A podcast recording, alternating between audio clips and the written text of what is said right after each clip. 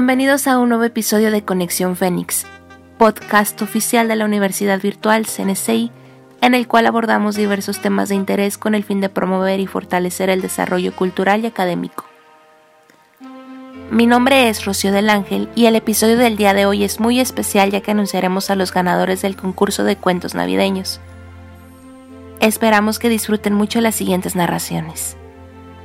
Para comenzar les presentamos el cuento ganador del tercer lugar titulado Un amor navideño en tiempos de cuarentena del alumno Fernando Martínez Valdés.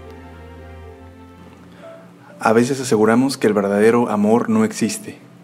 Sin embargo, en estos tiempos tan atípicos, a un par de horas de celebrar la Navidad y estando en cuarentena, displicencia que nos ha relegado a pasar más tiempo en casa pegados a una computadora, adheridos a nuestros teléfonos móviles o simple y sencillamente sentados en el sofá viendo televisión. Es justamente ahí donde a pesar de todas las inclemencias contractuales, descubrí que sí existes. Y como escribiera uno de mis compositores de música favorita, andábamos sin buscarnos, aunque sabiendo que andábamos para encontrarnos. Te encontré, sí, te encontré como cuando estás tan incrédulo, pero a la vez tan emocionado de probar esa cena navideña tan deliciosa que te servirán en esa noche tan especial, así sucedió. Me sedujo con tan hermosa presentación, acompañada de un toque dulce en su sonrisa y sus ojos que brillaban como una esmeralda. Y bueno, a todo esto me imagino que te preguntarás cómo la conocí, ¿verdad? No, no fue en una de esas aplicaciones para encontrar pareja la conocí por medio de mis clases virtuales, en una de esas tantas conexiones grupales que realizamos a distancia. Ahí fue donde la vi por primera vez. Ella era la mejor de la clase, siempre puntual, atenta y la más participativa en cada sesión, y yo, uno más de la clase. Sin embargo, el destino me tenía algo preparado. Después de cierto tiempo interactuando de forma grupal, nos tocó trabajar en equipo en una presentación escolar. Evidentemente por el tema de la cuarentena y kilómetros que nos separan, ella en San Miguel y yo en Pachuca, tenemos que estar en contacto por chat o videollamadas. Algo que fue para mí maravilloso, ya que nos facilitaría nuestra aportación a la presentación y a su vez podríamos tener ese acercamiento el uno con el otro. Pasado el tiempo, llegó la hora de presentar el proyecto por supuesto, sacamos excelente calificación, puesto que la exigencia de ella era sublime. Para mí era fascinante la interacción, aunque en ese lapso solo fuera para temas escolares. Derivado de la inminente correspondencia entre ambos, se creó una hermosa amistad. En resumen, ya no solo nos buscábamos para temas académicos, sino que ahora charlábamos de esas cosas tan cotidianas que suceden, un poco de esto, un poco de aquello. Combinado todo lo anterior, fue donde tomé la determinación de abrir mis sentimientos, con dirección a conquistar su corazón. Justamente en ese momento, mientras le das un trago a tu copa de sidra, mi corazón latía de nervios tan fuerte, campanada tras campanada. Hasta que llegó la doceava y última campanada, en que todos se encuentran llenos de júbilo, diciéndose feliz Navidad. Yo le declaraba mi amor, que en secreto guardaba, con las siguientes palabras. En mi mente estás como una adicción, tan tierna y natural. Me gustas por coqueta y atrevida. Te quiero como quieras tú. Después de esas palabras, ella tardó unos minutos más de lo habitual para responder. De pronto, ella me escribió. Sabes que yo nunca suspiro, pero sabes, siempre que te leo me sacas una hermosa sonrisa. Eres tan lindo, me encantaría ser en quien te inspiras y que algún día, en alguna Navidad juntos, puedas escribirme una historia de ese amor tan profundo que atesoras, porque en estos tiempos de cuarentena, a pesar de la distancia, eres capaz de hacerme vibrar. Así fue como sucedió. Encontré un amor navideño en tiempos de cuarentena, por lo que puedo decretar que fue una feliz Navidad. A continuación les presentamos el cuento ganador del segundo lugar titulado Una sonrisa muy peculiar del alumno Roberto Eduardo Arenas Farquet. Tras leer la carta, el rechoncho y sonrojado hombre se inclinó en su mecedora, pensativo, casi de la misma forma que al recibir una lista particularmente larga enviada por algún pequeño malcriado, pero con la mirada perdida en la escarchada ventana, frunciendo el ceño de un modo especial. Le dije que había errado el destinatario. Mencionó burlón un verduzco hombrecillo, quien estaba de pie junto a la silla sin patas. La brillante y corpulenta figura detuvo el movimiento. Otrora somnoliento, miró un tanto condescendiente a la criatura de aspecto infantil y con profunda ternura le dijo: Tal parece, Snowball, que debo hacer una visita temprana. Y ajustándose el ancho cinturón, dejó la carta en el escritorio de Toromiro, donde Poshi Evergreen había extendido los planos de una nueva bicicleta. Santa salió a reunir sus renos, y Boshi, curioso por naturaleza, pues no en vano había inventado una máquina para hacer juguetes. Extendió la carta ante sus ojillos destellantes y recitó para sus adentros, con el corazón en un hilo, las extrañas, pero maravillosas palabras que por segunda vez en aquella víspera encontraban un remitente inesperado. Sílabas desconocidas, cuya hermosura no procedía de alabanzas ni cantos de júbilo, hiatos y diptongos delicados que tiraron de sus comisuras hasta invertir la perenne sonrisa élfica en una mueca desconocida que desconcertó a más de un alma en el inmenso taller, pero que a la vez inundaron su pecho de un calor aún más ardiente e inmenso que la refulgente nieve bajo el sol del norte. Ya había oído hablar del sentimiento denominado amor, y lo había visto entre su querido jefe y la regordeta mujer que felizmente lo acompañaba. Se sorprendió el diminuto ser, y salió al encuentro de la glacial blancura, donde su jefe, amigo y protector, terminaba de hacer las riendas, y subía al bellísimo trineo que tallaron las manitas de One North Open Sleigh. Poshi sabía que su especie jamás debía abandonar el polo, pues se arriesgaban a generar entre los mortales frágiles de mente y sentimiento, gran revuelo y pánico indescriptibles. Un humano podía ver un reno e ignorarlo como cualquier cuadrúpedo. Incluso Papá Noel les era indiferente, pues había muchos infortunados que se ganaban el pan imitando su porte y ánimo. No obstante, un elfo no se confundía fácilmente con ninguna otra criatura.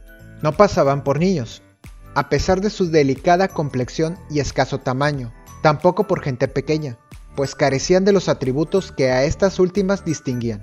Ni siquiera podían fingir ser estatuas, pues a los elfos se les temía terminantemente prohibido mentir, y además jamás habían aprendido a hacerlo.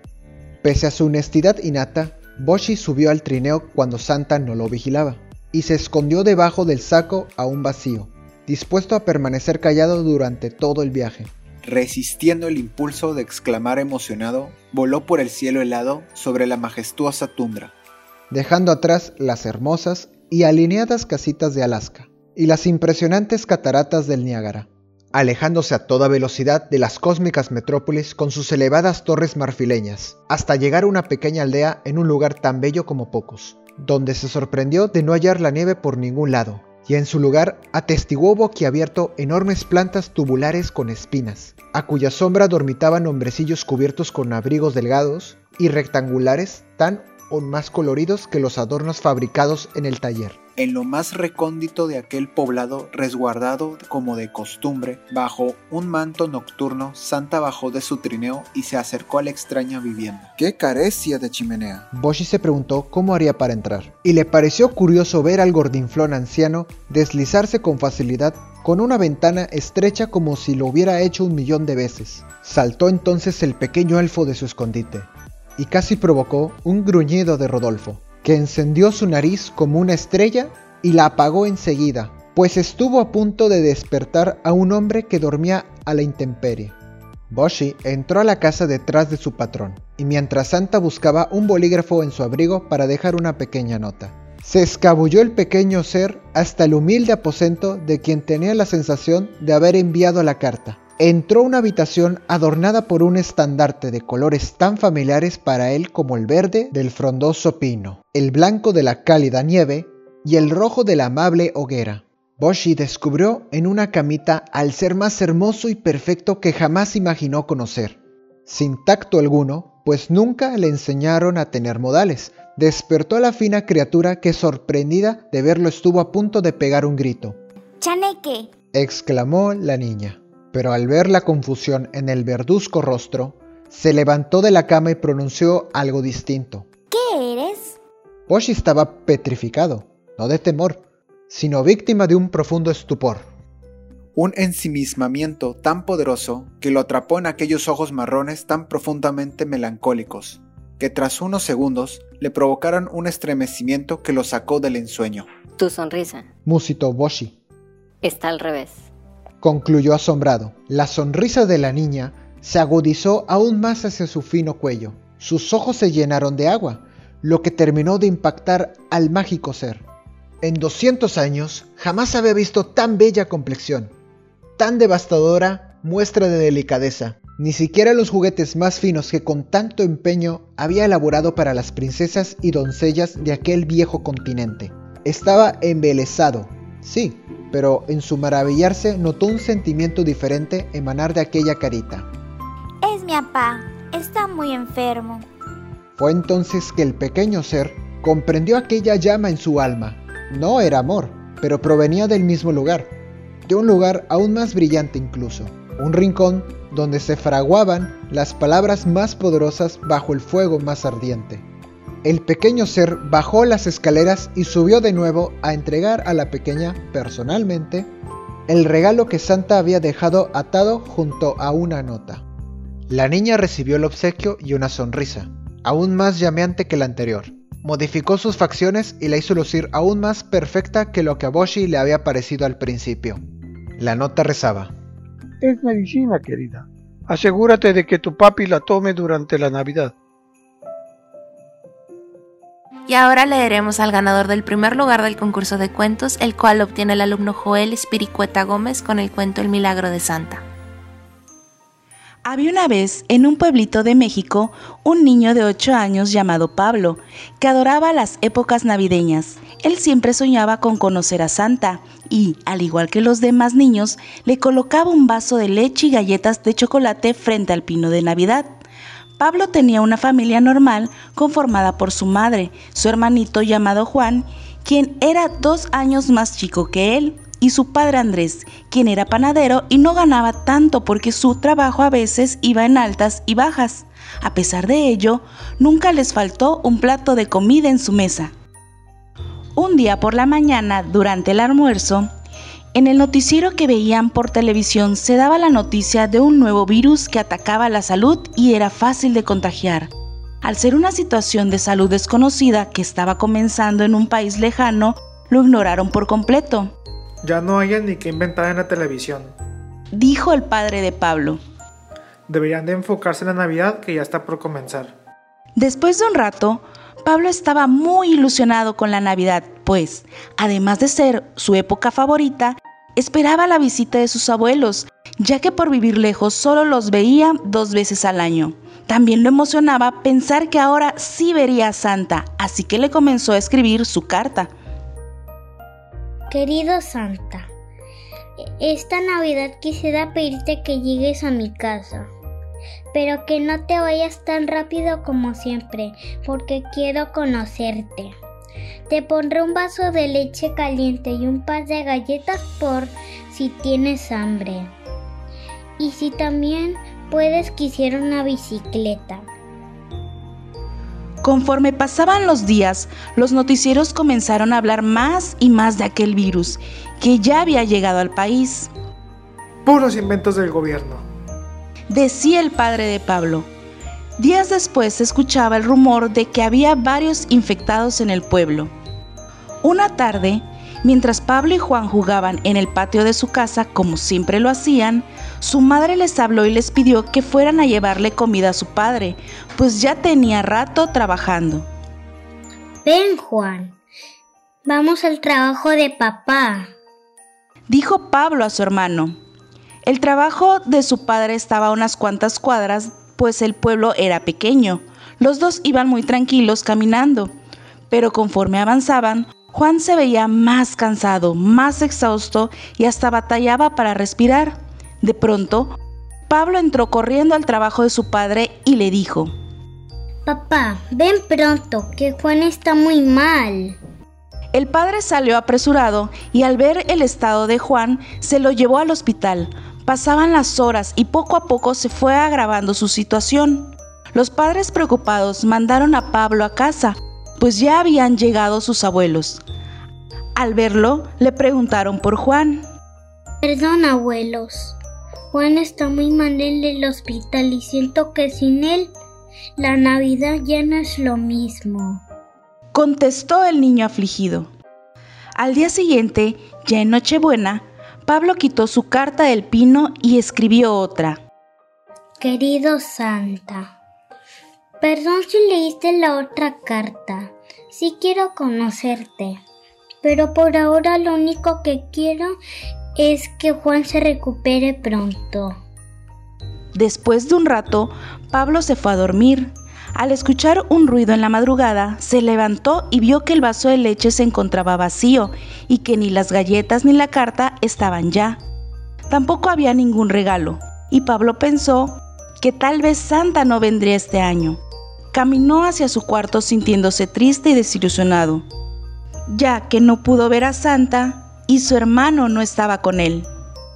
Pablo se quedó dormido llorando y al despertar bajó a la sala de su casa y de pronto vio cómo sus papás entraban y para su sorpresa Juan venía con ellos. Pablo corrió a la puerta e inmediatamente lo abrazó. Juan, qué bueno que estás bien. Pero ¿cómo te recuperaste tan pronto? Preguntó asombrado. Solo amanecí mejor. Contestó Juan. Los papás de los niños fueron a la sala. Oye, tengo que contarte algo.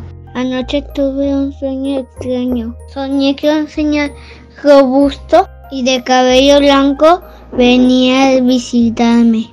Me dijo que iba a estar todo bien, que no me preocupara. Dijo Juan a Pablo. Te portaste muy bien este año y mereces pasar Navidad con tu familia. Me dijo y sonrió. Me acaricié el cabello y me dijo que cerrara los ojos y que contara hasta tres. Cuando terminé de contar, desperté en el hospital. Y ahí estaban mis papás abrazándome. Pablo le contestó. Santa lo hizo. Y los dos se vieron con una gran sonrisa. De pronto sus padres les hablaron para decirles que alguien había dejado bajo el pino dos hermosas bicicletas con sus nombres. Crecieron los rumores en el pueblo de que ya todos los enfermos estaban recuperando y todos desean haber soñado con Santa. Desde entonces, a ese acontecimiento se le conoce como el milagro de Santa. Y bien, con esta última narración concluimos con la lectura de cuentos navideños. Nosotros escribiremos a los ganadores para revisar el envío de los premios. Agradecemos mucho su participación en esta dinámica que nos ayudó a reforzar el espíritu navideño de un año tan distinto a otros anteriores. De parte de todos los colaboradores de la Universidad Virtual CNCI, les deseamos una muy feliz Navidad y un próspero año nuevo. Recuerden que todos sus comentarios nos los pueden hacer llegar a través de redes sociales. Tenemos Facebook, Instagram, YouTube, Spotify y ahora también TikTok. En todas ellas nos pueden encontrar como Universidad Virtual CNCI Oficial. Y ya saben que si nos quieren sugerir un tema en específico que deseen que abordamos, lo pueden enviar al correo conexiónfenix.cncivirtual.mx o bien mediante el inbox de Yammer. Nos escuchamos en el próximo episodio.